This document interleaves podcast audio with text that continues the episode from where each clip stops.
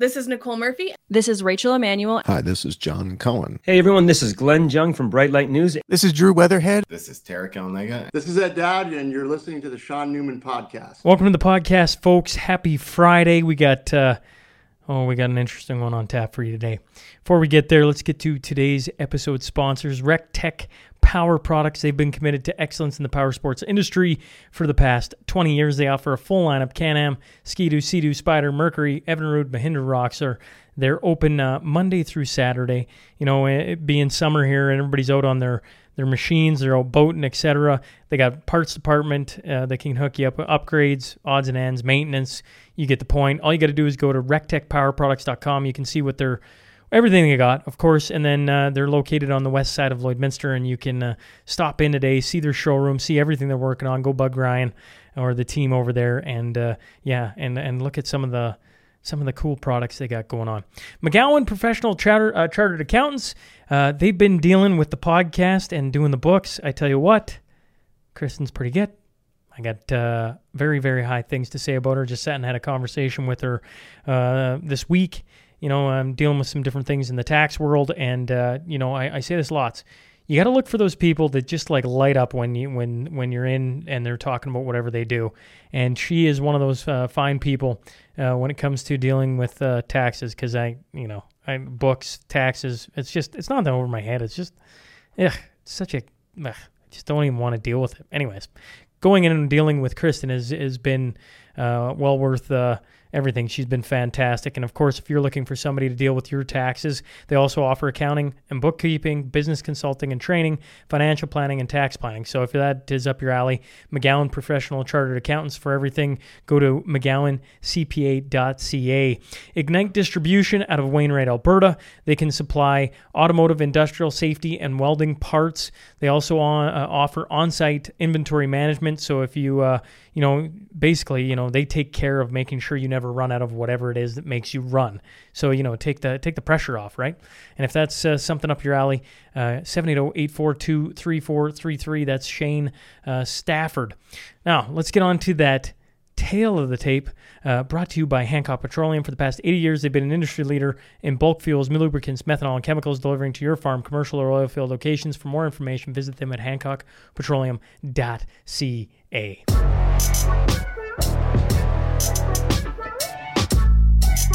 He's a former chief of the Critical Care Service and medical director of the Trauma and Life Support Center at the University of Wisconsin. He's considered one of the world pioneers in the use of ultrasound by physicians in the diagnosis and treatment of critically ill patients. He helped develop and run the first national courses in critical care ultrasonography in the U.S. and served as the director of these courses with the American College of Chest Physicians for several years. He's also the senior editor of the most popular textbook in the field titled Point of Care Ultrasound. He's a founding member of the FLCCC Alliance and is the author of a new book, The War on Ivermectin. I'm talking about Dr. Pierre Kory. So buckle up. Here we go. This is Dr. Pierre Kory, and you are listening to the Shaun Newman Podcast.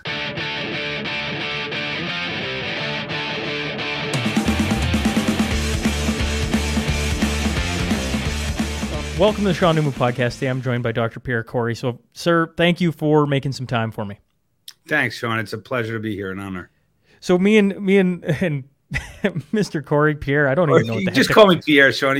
I only ask patients to call me Dr. Kory, so please.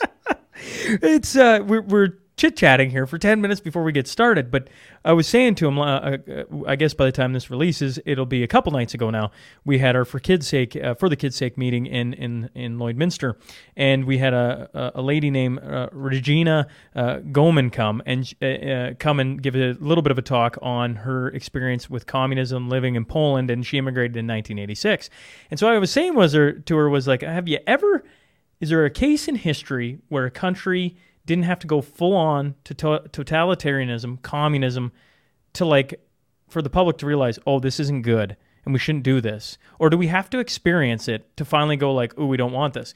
And then it was uh, it was uh, Dr. William Makis who was on stage with her, goes, "Well, actually, we just lived it for three years in Canada," and I'm like, "Oh, that's actually a really good point." I like we're so we all know what it what it's going to be if we don't fight this thing because we lived it here. You know, all the draconian lockdowns, the the fact that six million ish, maybe more Canadians weren't allowed to leave the country, et cetera, et cetera, et cetera, and uh, and so it was a really really interesting night. I'm I'm kind of side railing us, but I thought I would, we were talking about that story, so I Yeah, thought I'd bring it up.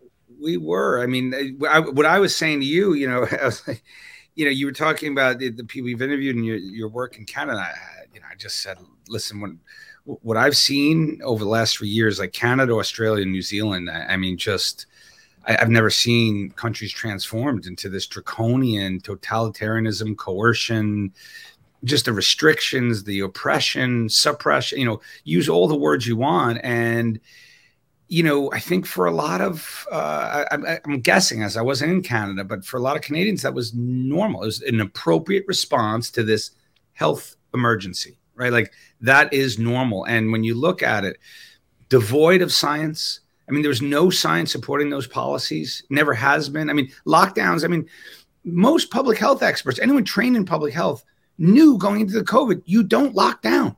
That's never been a scientifically supported response. And yet, what happened? The world locked down, and and none more so than those three countries. It was um, it was shocking, and and and the few people that really questioned and spoke out against it. And I, I got to tell you, I mean, the, the the convoy for me was such a um, well, initially it was a bright moment. I mean, finally, I was waiting for like when, and not to overstate, when are the people going to rise up against this? And that convoy was so uplifting to all. Now it was suppressed, censored in the media, and then obviously it ended somewhat tragically and and you know oppressively. But um, but you know that inspired the the People's Convoy in the U.S., which I was a part of. You know, I helped launch it. I was at the end. We went to Congress, and um, it was just really inspiring. So I, you know hooray to those Canadians that uh, that supported that convoy because it, it was necessary.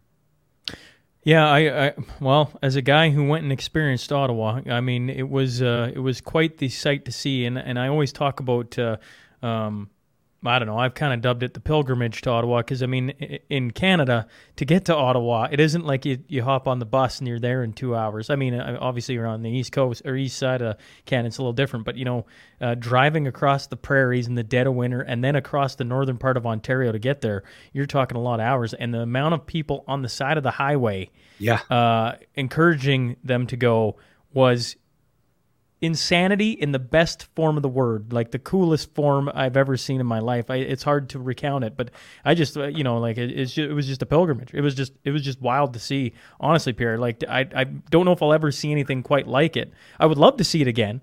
Uh, you know, but I don't know how you ever get back to the point where there's that many people braving minus 30 to minus 40 weather to sit on the side and wave flags and like, you know, it, it was just, it was amazing. Yeah, I mean the same thing with the the People's Convoy in in the U.S. You know, you know, I actually didn't travel across the country, but I, I was there. I, I, spoke at the start because there was a few days we were there, and then at the end we were there for many days. You know, the the convoy was circling Washington, but the trip across, I mean, literally hundreds of thousands, if not millions, of people lining the roadways supporting the convoy, and you didn't hear about it it didn't appear in the like, you literally had a country and and that is you know when we talk about totalitarianism like you, you look at the history of those totalitarian countries you know whether it's you know uh, soviet union or north korea i mean they they don't they or or china right with tiananmen square i mean it, it's censored and you saw that happening in this country a, a, a, an uprising that most Americans weren't aware of. And the, the really hard, the, the really unfortunate thing about the People's Convoy in the U.S. is that it literally launched at the same time as the Ukraine war broke out. And so it was it was Ukraine 24 seven. And yet we had an uprising here, and you heard way more about not way more. You all you heard about was Ukraine, you know, and it. it uh, I'll never forget that. Yeah, well, it's it's you know I I always come at this with a little bit of uh, a different lens, I guess, because I, I, wasn't in the middle of media. You know, I was I was started a podcast, you know, working in the oil field. And I was telling a little bit. You know, I played hockey until I was 26. And then you come back, you start a job, and you know, you got a family, and, and then you start podcasting because you you know, and and and so the story goes, and and and you know, so I get thrown into this weird world where nobody's talking to you know, I, will just go back to you know some of the the doctors like uh, Roger Hodgkinson yep. or or uh, Peter McCullough. You know, uh, I was talking to Nick Hudson out of South yep. Africa and Julie Ponesse and all these different names because nobody else wanted to talk to him. I'm like, well, I'll talk to him. Like, I mean, I, I don't know what's going to happen here, you know, and and it's just like when you talk about the censorship, it's like absolutely we weren't allowed to talk to our own. Like they didn't want people talking to one another. It's like, well, that's insane. It's like how would we solve some solutions? And you were one of the guys early on that had the testimony about ivermectin and all these different things. And you know, us, I was sitting there and I was going, oh, that, you know, this sounds interesting. And I don't know, you got to you got to walk me through this. I mean, yeah. I just listened to actually, and I'm sure lots of my listeners have. Uh, to to the Dark Horse. You were on the Dark Horse talking about your new book and and ivermectin and, and different things. And I'm I, you know normally Pierre and we can kind of rewind this a bit. Normally when it's your first time on the podcast, we talk a lot about your background. You you've been such a public uh, figure to a lot of my audience, including myself. I almost feel like I'm skipping over a part. So we can talk about that, or we can talk about your experiences through COVID, whichever you, you wherever you want yeah, to start.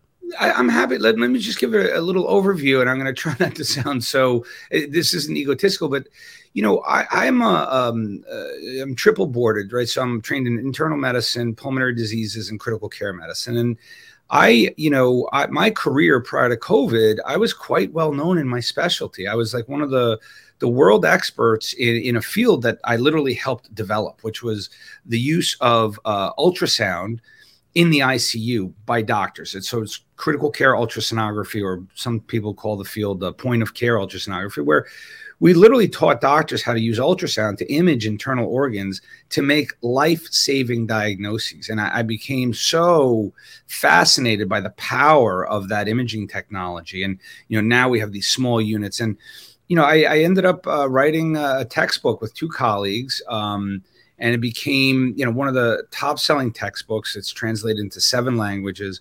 I i toured the country if not the world for years you know putting on huge courses teaching doctors everywhere how to use this technology. And so i was very well known in my specialty published um, i had a couple other areas of expertise in, in critical care medicine. And so so that was me before covid. And you know when covid came out shaun i mean you know I'm a pulmonary and critical care physician, and I saw this pulmonary and critical care disease started to ravage the world. You know, the images from China and Lombardy, and then Seattle started to get hit, and New York I got hit. And I, I'm a New Yorker. I'm from New York. I was trained there. I trained a lot of doctors there. I worked there. You know, when COVID came out, I was the chief of critical care service and the head of the main ICU at the University of Wisconsin, which is one of the biggest research institutions in the country. And you know, so I was a very prominent clinician, and um, you know, I saw this disease coming, and you know, uh, one of my closest friends and colleagues is Professor Paul Marik, and Paul Marik is way more famous than I am in critical care. I mean, he is literally the most published practicing intensivist in our in the history of our specialty.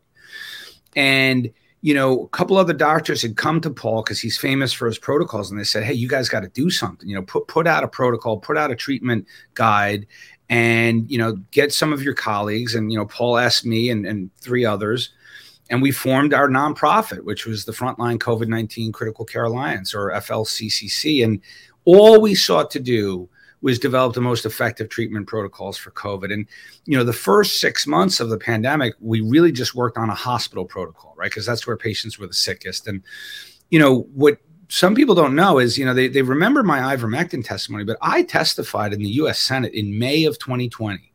And I essentially told the world you need to use corticosteroids in this in, in the hospital phase of this disease and that people were dying because they weren't being treated with corticosteroids and i did that at a time when every national and international healthcare organization was saying not to use steroids and so that was like my first uh, brush with, with, the system or the, the consensus. Now, the, the only thing I can say of all the fights, I shouldn't say fights, but all of the topics that I become expert at and advocated in, in COVID, that was the only win. I mean, when I advocated that, I, I, got into a lot of I got a lot of harassment after that. But two months later, Shaun, corticosteroids became the standard of care worldwide overnight um, in the hospital phase. So I was proven correct in my earlier testimony. But then let's go back. Let's go to where it really gets where it really gets heavy. Is that you know what we were doing was we were following all of the studies and trials on therapeutics, you know, on preprint servers, publications, you know, studying mechanisms, and we were constantly involving our protocol. And then what happened was Paul, you know, my partner, he started collecting the reports on ivermectin, and we were seeing these studies, which we were just eye popping, like different centers and countries around the world, health ministry reports of ivermectin being used and you had these large magnitude reductions in you know not only death and hospitalization but time to viral clearance time to clinical recovery.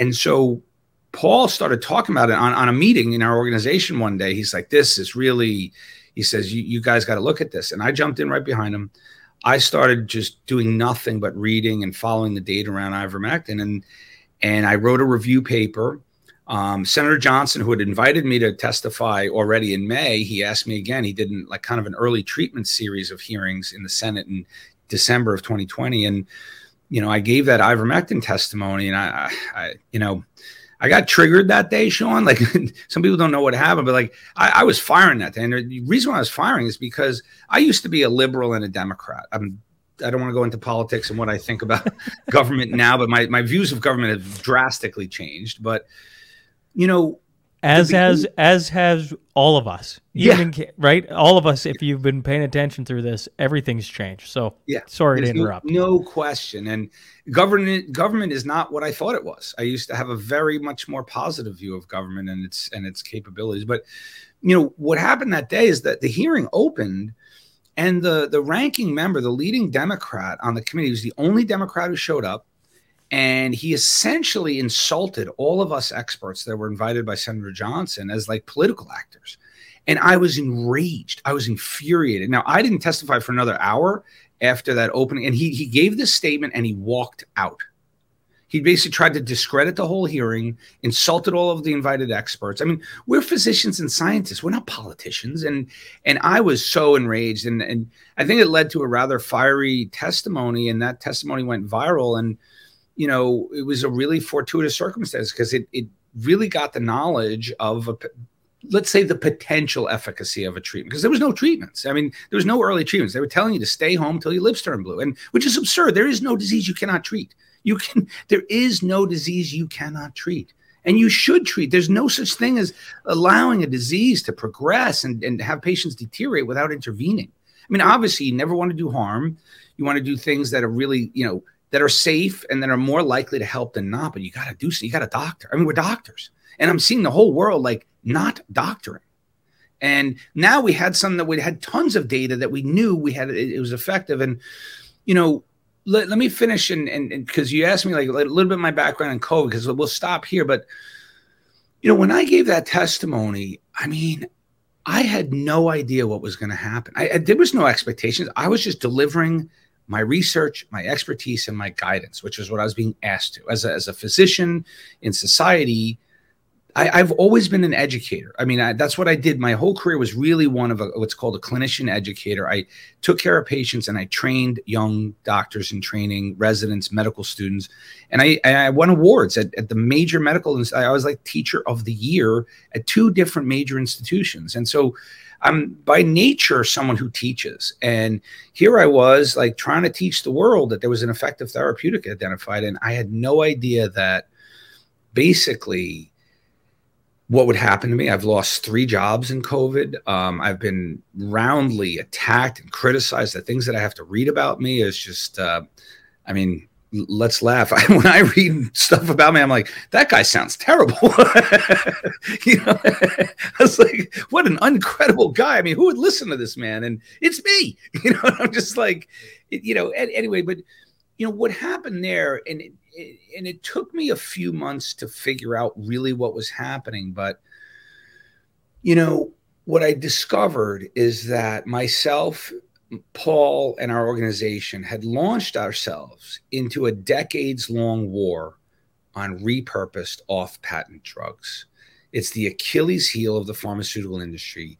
They do not want evidence of efficacy for older off-patent non-profitable drugs and that there's i mean there's decades of examples you could use in oncology like cancer treatment cardiology psychiatry they constantly want you to take the pricey new pill and here you had a drug ivermectin which posed a greater threat than any other drug in history into, into what it threatened, right? So it threatened the opening markets. I mean, that testimony was literally a week before the vaccines were rolled out, right? So, like, can you imagine worse timing? you have like what a market that's going to hit like a hundred billion, in and ivermectin would have decimated and threatened not only legally and like regulatorily, right? Because the EUAs, right, the emergency use authorizations, were were literally dependent on the fact that there was no there was no alternative drug. No alternative and, treatment. Yeah, and here's this loudmouth New York doctor who's like, "Hey, ivermectin works," and you know what what happened in my life afterwards is, I think can be explained like that. Is that is that I was bringing out what, what I would what I would term science that was inconvenient to industry's interest, and and that has been part of all of history, especially modern history. If you bring out science that's inconvenient to industry, your career is destroyed. I, I mean, it yeah i mean that that's that's what happened is we were working on science and we went to we went to try to bring that science to the population and that's what happened to us you know it's um first i, I just want to say uh, quickly that you know as soon as i heard and i forget what show it was on whether it was reading something but as soon as it said the only way you can have a vaccine with emergency use authorization is if there's no alternative treatments i'm like oh bingo like i, I read that i'm like like i mean I don't know if you have to even go past that. It's just like, oh, there it is. It's like, it's, it's like so evident, and you shout that from the rooftops, and people didn't, you know, people want to listen, didn't want to listen. It doesn't matter. It's like, oh, there it is. Like they can't get it into other, you know, it's like so they're gonna just mothball all these different things. The no second question. thing, uh, the second thing that I think of, uh, Pierre, from a from a, a sales position, you know, I used to sell chemicals in the oil field, and people have their own thoughts on all that, but what happened to uh, different oil field or like different companies in the oil field over time. And so I, you know, you're the oil company and I sell you a chemical. And over the course of years, you want the price lower. So, you know, over years, we just slowly negotiate and it just, and you lose all the profitability. So then we come up with something new yeah. And, and, then we take that thing that would have been working for you and we say, oh, no, you know, they're, they're not going to manufacture it anymore. And we take it off the shelf and say it's no longer there. And now you have to pay for this new drug. And, eh, you know, it's not a drug, obviously. Right. Chemical, but, whatever. Yeah. But, but, but chemicals, I mean, at the end of the day, if you lose all the profitability and, you know, and so it starts all over again. And so when it comes to drugs, I'm like, as a sales guy, I'm like, I actually really get it. It's like, there's no profit in it and they're looking for profit that they have a board of governors and they, they got to make their profits and they got to sell it to all the investors and and on and on and on the thing i couldn't figure out like this is this and i guess there's just more money in vaccines but like why couldn't why couldn't they go and go like ivermectin actually works take it and sell it for more and just way you go and erase it but i, I assume it's because it was so available yes. and and and there's no way to like corner the market. That's what it is. I mean, ivermectin every country in the world manufacture. I mean, it's a little complicated that industry, and I'm not an expert at it. But when I sure. learned, you know, there's actually only three producers of what's called the API, which is the active pharmaceutical in, uh, ingredient but they make so much and there's compounders and manufacturers of ivermectin all across the world i mean it's, it's used in livestock obviously we know it's used in livestock because that's all public health told us is that it's a horse dewormer right but i mean it's a human drug yes.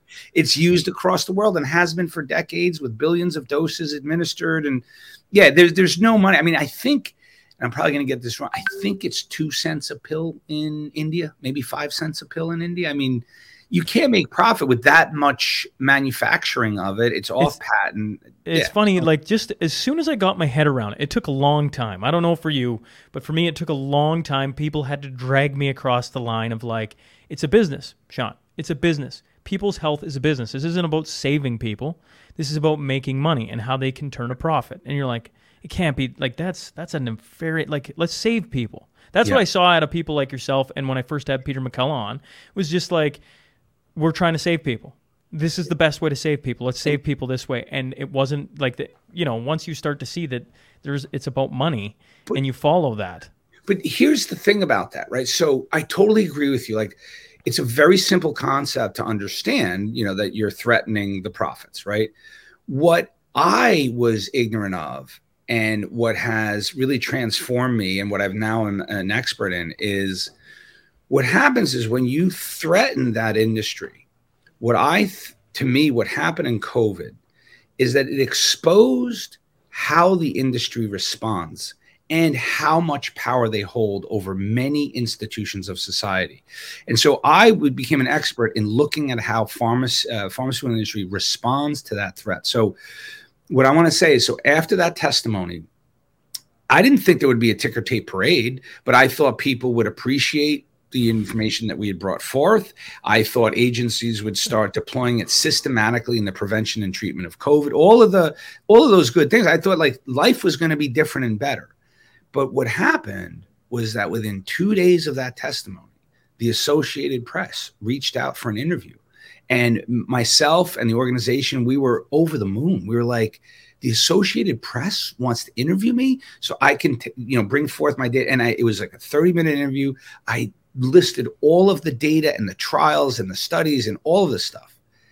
And then the article comes out the next day and it's a complete hit job not only on me, but on the science. And they basically just ridiculed and dismissed the idea that ivermectin could work. They lumped it in with hydroxychloroquine.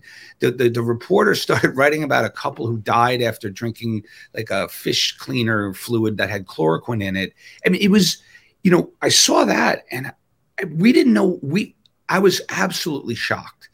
And we actually filed an ethics this is a long time ago before we knew anything about the world we filed an ethics complaint with the associated press because we'd never seen anything like this I, I had never seen my science and my expertise be reduced to this crap and it's interesting we did see an email between the president the ceo and the head of ethics of the ap because they did like an errant uh, re- reply all so we got to see a little of their conversation and they were like basically telling each other like let's figure out a way let, us delay these people to get a you know before we respond. Like we could see they saw that we were creating a problem. Now they did whatever they do and they came out and said there's no ethical concern here like but but that was so here here's my point though is you know that was beginnings of what i had to learn of what we were up against right so the associated press you know some they send someone to do a hit job on me within two days that, that, that was their first response and everything continued to go sideways. So, like my review paper,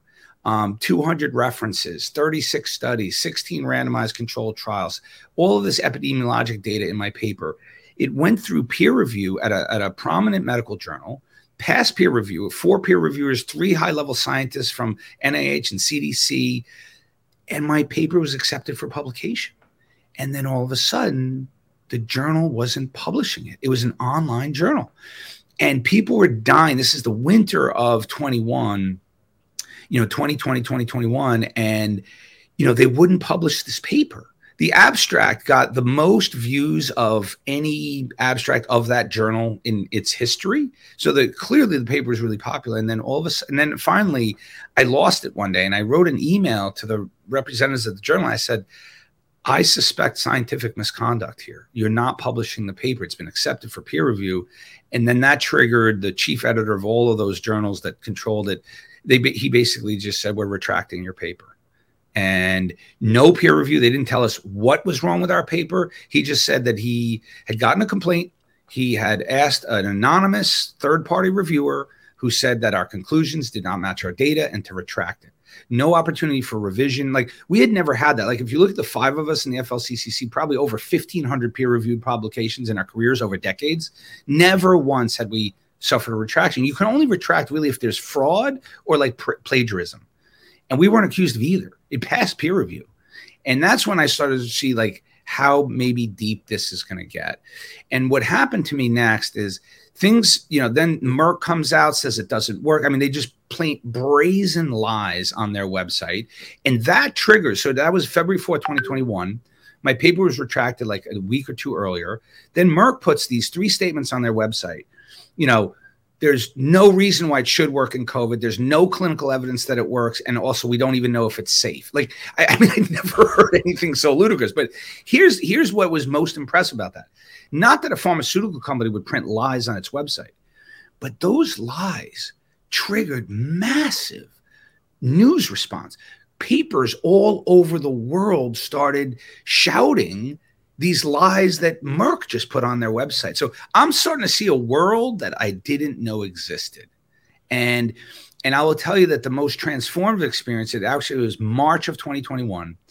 I got an email one day from this guy, and I, and I tell this story all the time because it was such a, it's it, it's such a important day in my life. But I got a two line email from a guy named Professor William B. Grant, and he's actually one of the world's leading researchers on vitamin D. He's got hundreds of publications on vitamin D, and he just says, "Dear Dr. Kory, what they're doing to ivermectin." they've been doing to vitamin D for decades. And then he included a link to an article which is called the Disinformation Playbook. And I clicked on the link and I'm reading this article and it just transformed me. Like everything this article said, which is these five tactics that industry uses when science emerges that's inconvenient to their and all industries do this, not just pharmaceutical industries, you know, oil and gas, energy, agriculture, food they deploy these tactics and these tactics actually were first uh, made first kind of created and deployed by the tobacco industry and they're named after american football plays it's like the fake the fix the screen the diversion and i'm reading the examples of how they counter this science and i'm like saw that today they did that to me yesterday. You know, I have three examples of that last week. And suddenly everything was happening in the world that I was confused about for months. It was like a click. Everything made sense. I realized that myself, my colleagues, and my organization were literally fighting in a disinformation war. And they have way more firepower and tactics and control. And, and that's that's the point of what I want to say is that what I learned, so the concept of the fact that, of course, ivermectin is going to be attacked because it threatens power, but how it was going to be attacked, the scope and the scale, the fact that basically it revealed to me that pharma runs the agencies, the politicians, the media, and the journals, and most of all, the medical journals. That is their biggest weapon. What appears in the high impact medical journals of the world is what pharma allows to appear.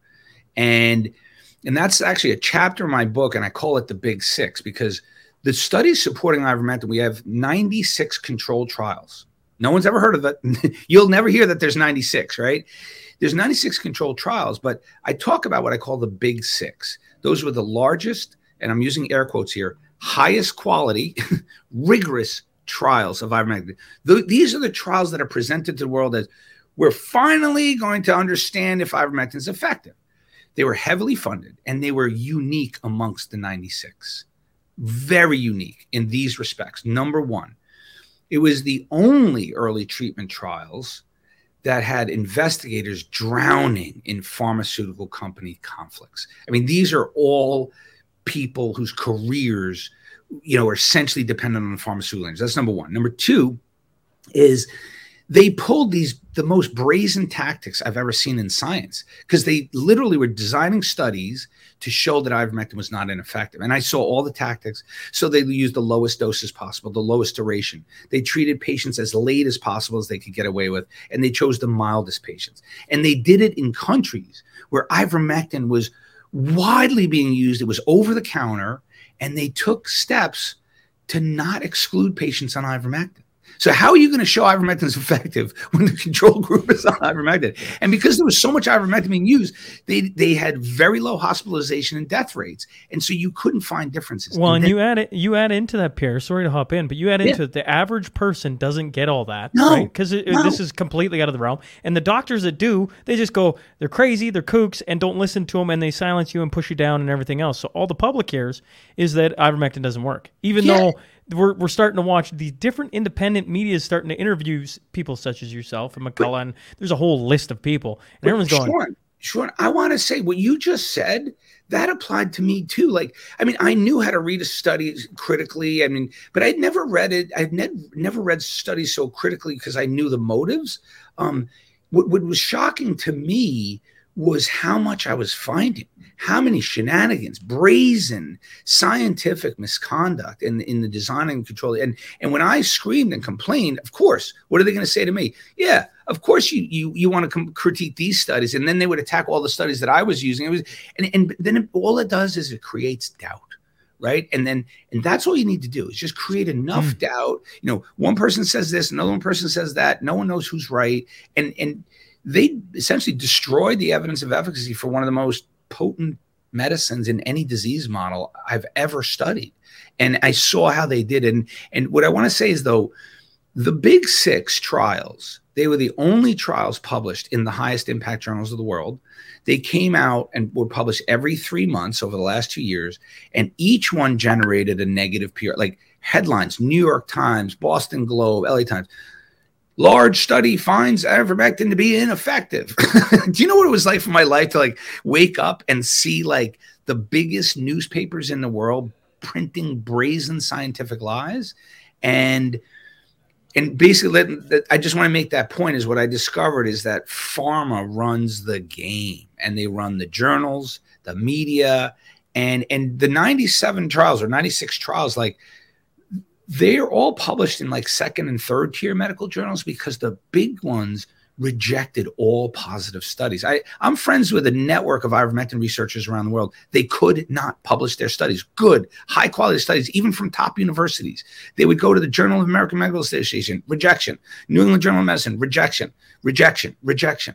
And then a couple of that sneak through to any some kind of pro- prominent journal were getting retracted like mine and and Tess Lawrie in the UK. I mean, you got to see this phenomenal control at the root of science. And I, I, I am now estranged from the medical sciences because, and I didn't know that before. That's the thing. I did not know how deep and how controlled science is if it's inconvenient to their interests, and you, transforming. Well, man, it's interesting to hear you talk about it uh, because you have such a um, I don't know a, personal view of it, right? And and yeah, it's funny. Like I I don't know if it's funny. It's just you know when I rem- rewind the clock, um, you know. There, there was doctor like doctors weren't allowed to prescribe up here. They weren't allowed to prescribe ivermectin. They could lose their license for it. And you're like, well, that's odd, um, you know. And uh, I remember Premier Scott Moe in particular Saskatchewan premier, uh, saying, you know, all you farmers need to stop using ivermectin and give your head a shake. And I, you know, exactly his terminology. And I remember watching that going, this is odd. This is this is like extremely odd. Um, yeah. And then I had Peter McCullough on, and I asked him about uh, taking horse ivermectin, and I really expected him to say, "Don't do that. That's a right. bad idea." And he's like, actually, Shaun, you know, if you get the doses right, it, it's fine. And and I'm like, ah, crap, right? Like, what have I unleashed here? But the truth of the matter was, is they were taking all the human ivermectin and saying that it was bad and you were going to die from it and all these things. And I mean, everybody remembers um, uh, Joe Rogan and and what they did there with CNN and Sanjay Gupta coming on, and you're like, what is going on? Like Gupta won't even say what's going. Like it's it's so ingrained in what they do of trying to frame a story. And I just like when you when you when you first talk, when we rewind the conversation to the EU emergency use, and you go, "Oh, there it is. That's why they're going to do it."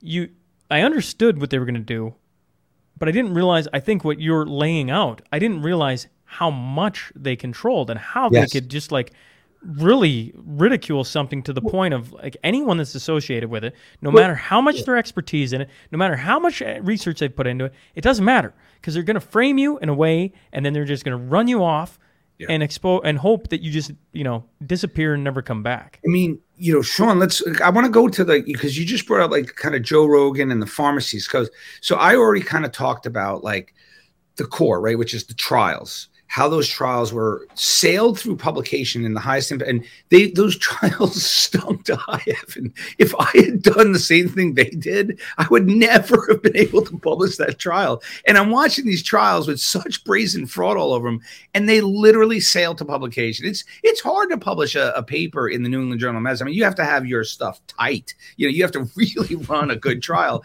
And I'm watching these things sail to publication. So that's one thing, right? The journals. Then I'm seeing the media uproar that those journals are triggering. But let's move now towards those agencies and the pharmacies. So then, so here's the thing: before we started talking, or you know, when we were off kind of camera, you mentioned that around August of 21, you started, you know, asking questions, interviewing people around code. Now, let's talk about August of 21 because what happened in August of 21 is the horse dewormer campaign was triggered. By the way, that was a PR campaign conducted by professionals and they used every media power they could. And here's how it started. In middle of August, I think it was August 13th of 2021, data came out showing the weekly prescriptions of ivermectin in the US. And so I have a chapter on this. It's called the horse dewormer campaign and it had a start and it had a sequence and you could see how they deployed it. And that's why like I didn't know they had this much power, but that data was extremely inconvenient. So pharma's now seeing that we hit 90,000 prescriptions a week. That's just retail pharmacies, not compounding. And what you see is within days, the CDC sends out a memo to every state department of health, which then gets into the inbox of every licensed physician that states the entire country within one day gets a memo from the CDC saying that overdoses are on the rise and poison. By the way, just that memo alone was completely fraudulent. They were overstating the the injuries from ivermectin. There are there were no injuries from ivermectin. They were like phone calls where people were asking, or they had taken a little bit and they weren't sure if they were sick. I mean, it was complete. Like there was nothing there, but yet. Think about how that is. As a doctor, you get a memo from the CDC, who you trust, who has the public's interest at heart, and they're telling you caution. You know, this drug is dangerous and the FDA hasn't approved it for use, which is a complete misleading. It's a misleading statement because it's an FDA approved drug, and you can use FDA approved drugs for anything you want. It's called off label. But here they're saying don't use it because the FDA hasn't approved it for COVID. So that CDC memo goes. Then, if you remember the famous FDA tweet. So now I'm starting to see this unholy alliance of public health agencies getting in on this anti-ivermectin game. You know, you know the FDA tweet, you're not a horse, you're not a cow, you know, stop it, y'all. That tweet goes unbelievably viral. So the PR firm that ran this thing, I'm sure they got big bonuses for that, right? So then you have the FDA tweet. Then the American Medical Association, the American Pharmaceutical Association puts out this bulletin, which I've never seen. We call for the immediate cessation of prescribing of ivermectin. So I, I'm seeing massive professional societies, our public health agencies coordinate a sequence of events to destroy the idea that ivermectin could be effective. And when that memo, when that kind of memo came out, suddenly pharmacists around the country, you know, arrogantly we will not fill because and if you show up the counter asking for your ivermectin prescription, you're you're a crazy fringe radical anti-vaxxer and your doctor's probably a quack at this point, right? So that's what they did. Pharmacists won't fill. Hospitals removed it from their formulary. And so you saw the sequence of actions and the consequences were literally depriving the population of access to ivermectin. And I mean, if this isn't a horror story that I'm I'm describing, I don't know what else. And it, and and I really kind of I tell this story in the book in, in very, you know, clear, well-referenced sequences of everything that happened. And you know, the book is really it's I think of it as a it's two things. It's autobiographical because I, there's a lot of other stuff that I did and happened to me in COVID besides ivermectin. I mean, everyone knows of my work around ivermectin, but I was involved in, in quite a few different papers and insights. But so it's somewhat autobiographical, but it's really a case study in disinformation campaigns, how they're conducted, why they're conducted, and they're not new. I mean, ivermectin is just a recent example, and I think it was just the biggest threat. Actually, it's not the biggest threat. My book is called The War on Ivermectin. Someone could write a book called The War on Hydroxychloroquine, because that actually was the more damaging war. And I'll tell you why, because we knew, people knew that hydroxychloroquine worked when this thing broke out. And that was the first war. Everything they did to ivermectin, they had done to hydroxychloroquine from fraudulent trials and the journals and the newspapers and the narratives. And had hydroxychloroquine deployed in early 2020, we would be, the world would be very different today. So, first is they extinguish evidence of efficacy around hydroxychloroquine. By the time researchers around the world discovered the efficacy of ivermectin, that was kind of 2021. Um, the only reason why we, we became so well, we were not the first. I mean, India, many states in India were already using ivermectin months before my testimony. There were, there were places around the world that knew it worked. We just were very highly published and credentialed. And so we, and that, that testimony, you know, went viral. So we, we got, I think people think of us as, as, as those who identified it, but not at all, not at all. In fact, within two weeks of my testimony, um, Mexico City launched a huge ivermectin early treatment program, but not because of my testimony. I'm clearly they've been planning it for a while, so it's not like we had new news. But, but you know, anyway, the book is is really uses ivermectin as an example of what pharma is capable of and um, how they do it, um, and you know, because again, I'm a teacher, and and I think that book, I, I, want that book to be not only almost like um, a teaching document, a teacher's edition to how the world really works in science, but also it's a historical record. I, I, want history to remember what happened here, what they did. Millions of lives around the world were lost because of that war on ivermectin. Well, for the listener, I'm going to uh, put a link in the show notes that takes you to your book. That way, if they, they want to go grab a copy, they can. Um, while I'm on it, uh, the diff- disinformation playbook is uh, is that an art? When did you say that article was written? Um, was it 20? So that was written in 2017. I think the first Union, Union yeah. of Concerned Scientists is that the article. So for the listener, because I already can hear them typing me, uh, I'm going to put that in the show notes as well because I haven't read that. I look forward to reading it because that's uh, th- that'll be. Um, you can actually, funny enough, you can put it in Google and it comes up as the first hit. If you just put in the disinformation yeah. playbook, well, that article go. comes up first hit, and yeah. But that, that was written in 2017. And it has all of these examples of disinformation campaigns. And one of the most shocking, which had so many overlap, what happened to me and my organization, is the NFL with chronic traumatic encephalopathy, right? So the, the, the retired football players who are developing like uh, psychosis and dementia, and they, you know, they, they were dying. You know, there was a pathologist who discovered that they all had these microhemorrhages. And as that pathologist, as any doctor would, was trying to bring out that science, right? Because you want to help people. You want to let yeah. people know that, you know, knocking your head in tackles for three decades can lead to this disease and when you see what the NFL did to him and how they use journals and to suppress him and they, they put out contradicting science, I mean, it was literally ivermectin. But that was, and there was a movie about that, right? Yeah, they, Will Smith. Yeah, yeah Con- uh, concussion, right? Yep, yep. And so, you know, that that's but they have lots of examples of disinformation campaigns again when science emerges that's inconvenient to their interests. And nothing could be more in- inconvenient to the nfl uh, th- than that science. Now here's the thing nfl is a $9 billion industry. Pharma? Trillion. It's like 1.4 trillion dollar. So, and, you know, if the NFL can do that as a nine billion dollar industry, this pharma industry certainly can. Yeah, insanity. I want to, you know, with with uh, with a few minutes left, I know we got a little bit of time, but I, I want to make sure that uh, that we bring up the FLCCC because I. I, think I think um, different uh, uh, protocols if there's vaccine injured because I I've I've uh, definitely had some different stories on here. I've heard different people from the community, et cetera, et cetera. And I want to start here because uh, this is I think this is a like a feather in your cap uh, and it's it's was back on May 5th. I interviewed Mackenzie and Seth Bluen. Um, uh, listeners will recall she was a girl that was playing uh, goalie for Notre Dame Hounds. That's um, hockey in Saskatchewan and high level hockey in Saskatchewan. She had to get vaccinated in order to play, and you know almost immediately um, of doing that, you know over the course of months. Her health just starts to deteriorate, you know, and I've, I've seen these videos of uh, Mackenzie walking where she has like can't control her legs. I don't know how better to explain it than that. And when she was sitting here on, you know, back in May, one of the things that she kept saying, you know, is I like I got pretty bad brain fog and like I haven't got control of my body and blah blah blah.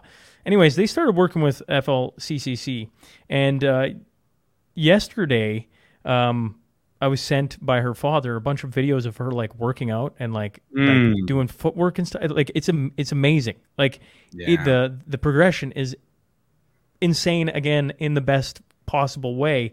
And uh, he he just wanted Seth wanted me to say to you, uh, please thank him for me. I will never get the chance.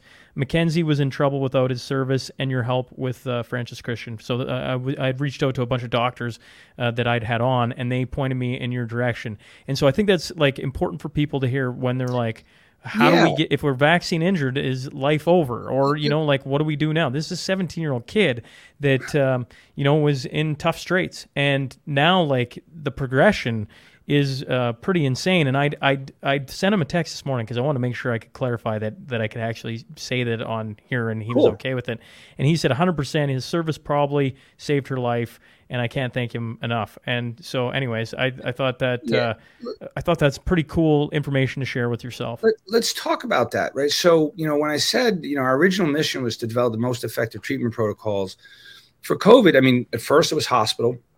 And then we had early treatment and prevention because ivermectin is a wickedly uh, effective preventative, uh, much more so earlier in the pandemic. I mean, it still works now, just not as uh, not as well. But um, so we had early treatment, prevention, hospital, and then you know we started to see this long COVID thing. And I it was interesting. My first couple of experiences treating long COVID actually worked, and I was like, I was shocked.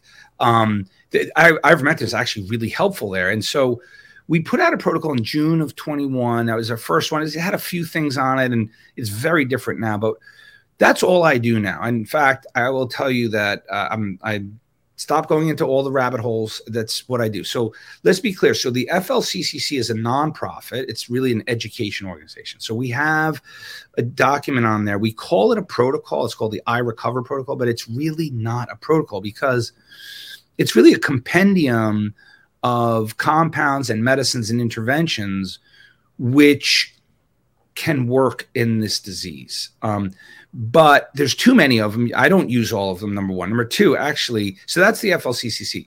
I have a private practice. With that's all I do. Me and my partner, all we do is we see uh, long COVID as well as vaccine injured, and we see patients with the syndrome of long COVID and vaccine injury. And I, I say syndrome because there are vaccine complications and then there are syndromes, and the syndromes are very much alike.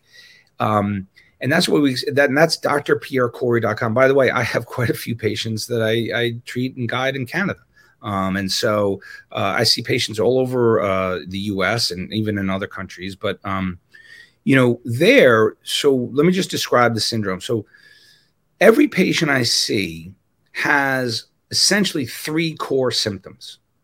And those three are fatigue, varying amounts, oftentimes disabling, a very closely related symptom, which is post exertional malaise, uh, which is that if they try to exert themselves, and we're not even talking exercise. I mean, some patients, if they walk to their mailbox and back, they're decimated for the rest of the day. But like any sort of exertion worsens their other symptoms or their fatigue. So it's fatigue, post exertional malaise, and, and then what you said, some amount of brain fog. They all have a cognitive deficits like memory, uh, processing, um, focus, attention, uh, sometimes even disorientation. They get confused.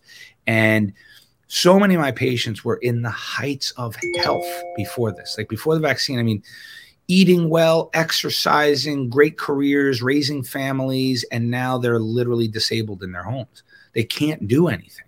And, and so out of th- those are the three core ones and then i call all the rest as a side menu and in order of frequency it's neuropathies burning pain tingling pins and needles numbness um, even motor problems where they have weakness in their arms or legs. Um, then I see lots of what's called dysautonomia. So, dysregulated control of the autonomic nervous system, like heart rates and blood pressure. And the, that's what limits a lot of them in exercise. I mean, I have patients who walk across the room, their heart rate is 150. I mean, it's really hard to get your heart rate to 150. They, they're doing it like going to the bathroom. And so they, they, they it leaves patients like unable to function. And, um, you know, in my practice, it's funny. There's the FLCCC protocol. I do bunches of stuff that's not on there, and that's the reason that is Paul. Paul is the final arbiter of what goes on that protocol, and he's very strict on what he puts on. He only puts on things that have significant amount of clinical evidence to show that it's effective, either in this disease or in related syndromes that have similar mechanisms. Whereas I'm using things that don't have as much clinical data, but I know works. And so I have a little bit different approach. It's largely guided on that.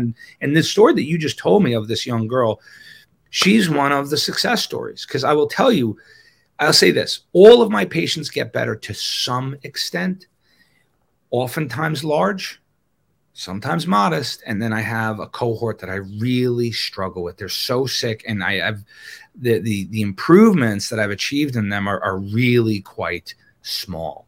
Um, and so it's it's a really complex disease, and it's really challenging to treat, but it's inspiring. Um, and by the way, you you know this, Shaun, right? Vaccine injury syndromes don't exist, right? There's no papers on that. There's no publications on the syndrome. There's no trials on how to treat it. There's no centers of excellence for it. I mean, heck, half the doctors up here won't acknowledge it. So no, no, it doesn't exist. And if you bring it up, you're crazy. They'll send you to psychiatry. I mean, this is the world we live in. And so, you know, what I when one th- last thing I'll say is that like in the US, at all of these big academic medical centers, they have long COVID centers that they developed, right? They don't have protocols, they don't have treatments. It's like endless referral and physical therapy, which to be honest, physical therapy in these patients is the last thing you want to do. you don't want to stress them with exercise. In fact, you want to rest them and pace them. Um, and but there's no vaccine injury clinics. It's just long COVID. And now I think of long COVID as, as kind of a euphemism for vaccine. Like if you go, you can try to tell them it was the vaccine that started it, but they're just going to call it COVID related. Um, and but anyway, it's, it's a wickedly uh, challenging disease. I'm learning something every day. I have a huge collaborative network of doctors from different disciplines and specialties. From and well, and I want to I wanted to make sure I, I knew it was a I, I, they passed along the name and I couldn't remember who it was, and it's Scott Marsland. I hope I'm saying that's that my right. partner. Yeah, yeah. so that's who they've been uh, dealing with, and you know, once again, I, I think it's so cool for the listener to hear like kind of the full story, right? Because it was only May when we we had her on, and ever that blew it. You know, that was a big thing. I mean, it's June, folks. You know, like I'm I'm going like this has been two months since she was on, and he's sending me videos now of her like working out. She's running half a mile. She's and like like literally, I don't know, like two months ago, I'm thinking like, you know, she's she's guided in how she walks. You know, like very conscious of how she's moving. And now she's doing all these these skills again and you're like this is really cool. And once again i'm pointing i wanted to really bring a, a point this out because the story of ivermectin is extremely interesting. But there's a ton of people right now searching for answers that have had problems with whether they call it long covid whether they call it vaccine injured whatever they call it they're looking for solutions. And one of the things we've talked a lot about and seen and heard from different people is is there's a lot of doctors that don't want to talk about it or will talk about it quietly but they don't know what to do. And people have been searching for different answers and some of them have answers up here. Others um, have reached directly out to seth and have, have tried uh, you know to you know find his way and everything else. And so to have you on and talk about it i think is like full circle kind of thing. Yeah i love it that you brought up a case of scott. So scott's my partner. He is absolutely just brilliant and he's so caring of his patients and you know what's interesting is he and i are literally figuring this out together. I mean our approaches and what we treat has been evolving over like we start emphasizing different things different orders and just because we're learning from each other. And we're on the phone all the time. We're sharing our clinical experiences and insights and talking to others and you know, th- there's no cure yet. I mean, we, we can definitely help patients, and I'm glad that this um, this girl uh, was one of Scott's success stories, and he has a lot, uh, but we also struggle with, with some. But um, yeah, Scott's great, and you know, at the risk of sounding self promotional, I you know I, I want to help, but uh, you know, have send people to my practice. We're we're really happy to help. Well, I, I don't think it's self. The heck, that's why I'm bringing you on, right? Yeah. like to me, it's it, people are searching for answers. We're trying to give. I, I, I don't have the answers, but I can certainly try and and uh, bring people on to the show that can talk about it and at least give them options, right? Because when you have no options, it feels freaking hopeless. We all lived it. Like it, like we lived through the time when there was one option. They were only giving you one. Do this or life ends and you get ostracized from society and everything else. And so like you know, let's take away the fear. Let's let's try and give people the option or options, different ways of getting their life back on track and moving on. And I mean, you know, there's a whole lot uh, uh to be to be said of exactly what we led off with with the first 40 minutes. But right yep. now, a ton of people are are terrified that they're never going to get life back or they're never going to and you know, to to point out some options in what you're saying. I don't I don't care about self promotion. It's like it's a good option. Yeah, no, and and that's why like I you know. I said it at the risk of sounding self-promotional, but I, I also want to be honest. I literally know that these patients are underserved, uh, abandoned, gaslit, and suffering, and so we have answers. You know, I can't promise cures or, or improvements, but boy, we generally uh, we generally able to help people, and it's very satisfying. And we want to do. You know, you know what they what uh, what I've heard from people because uh, Seth and his daughter are not the only ones that have gone through you, and what I've heard is it's just nice to be told we believe you. Like, yeah. and you're like, you know, that's that's a sad state of affairs where that's probably the first thing that gets said is just like, yeah, we understand. It's so sad, you know, that that abandonment and gaslighting. It, it's all the psychopathology from from three years of unending propaganda and censorship, and really, unfortunately, mistruths and lies being circulated. So people are thinking strange. I, I use the term "the world's gone mad," but it's not their fault. It's it's this unrelenting propaganda and censorship. People have strange ideas and they're not, they're forgetting how to behave. And, you know, uh, let me end on the sadness and we can stay on something positive, but the, the, there is a continuing consequential tragedy to this ivermectin war because although the, the variant is milder now, we're not seeing as much death or hospitalization. I mean, it's a much milder disease and it's been that way for a while. Um, the challenge is in long COVID and vaccine injury, ivermectin, in my experience, has been the most effective treatment. I, I don't say it works in everyone. I, in my experience, it's been about 70% of my patients will respond positively. But here's the thing they need it daily and oftentimes for long periods. But now you're talking about we're living in these advanced health economies where you can't get ivermectin, you know, and so like there's people suffering again from these chronic syndromes who now can't get access to an effective medication. And my guess is this woman that you talked, I, I don't know her case or anything, but my guess is that she's an ivermectin responder. Um, because I'll tell you in my practice, those that respond to ivermectin, and the responses vary. Sometimes they're really large, sometimes they're much more modest, but the ones who don't, I know that the road ahead is going to be hard. My ivermectin non-responders are much more difficult to treat, and so if she got better quickly and is doing so well, my guess is that she's responded to that. Well, I won't uh, act like I know. Uh, yeah, I don't know either. But for yeah. for the audience, if they're wanting to figure that out, then uh, you know they can certainly reach out to me because I've put a lot of them in contact with Seth Bloom, um, uh, and certainly have pushed them your guys' way. Um, in saying all that, with a couple minutes uh, left, just wanted to say I really appreciate you hopping on and doing this, uh, uh, making a little bit of time. Um, is there anything else that we haven't uh, I've skimmed over or anything like that that you want to make sure moving forward? You know, uh, the Crude Master final question has been, you know, what's next and how can we help? Uh, yeah. and, and, I don't know what that is for for for Pierre. Well, yeah, let's. I want to try to end on a positive note. You know, I I've learned really disturbing things for of how the world works, especially the world of medical sciences, and you know, even the wider world. A lot of the institutions, you know, I, I've had to learn some uncomfortable truths about them. But I will say, there's a lot of us, and I would include you, who are really working to continue to you know be honest and open and truth and give guidance and education and if you think of our organization I, I think we have a really big future i mean paul marik just we just uh, posted on our website, he spent months and he has a scientific monograph of all of the clinical evidence for repurposed therapies in cancer. Treatments for cancer you'll never hear your oncologist tell you, but of which there's immense amounts of science for, right? And, mm-hmm. and again, so maybe we're, we're continuing to fight the corruption science, but we just want good information to be available for people. And so, you know, you know, he Paul worked on cancer. I'm immersed in trying to figure out this vaccine injury and and long COVID thing. I mean, there's an absolute, you know, millions of people who are suffering from those conditions, and I think there's no more important disease to study and work on than that. And so, we have a lot of work ahead. You know, I have I, I lost three jobs. I'm no longer a critical care doctor, um, but I have a practice now, and I, I, I like my career and and I'm outside of that system. I'm fee based. I don't deal with any, um, uh, you know, uh, insurance companies. I actually practice under the auspices of an Indian tribe.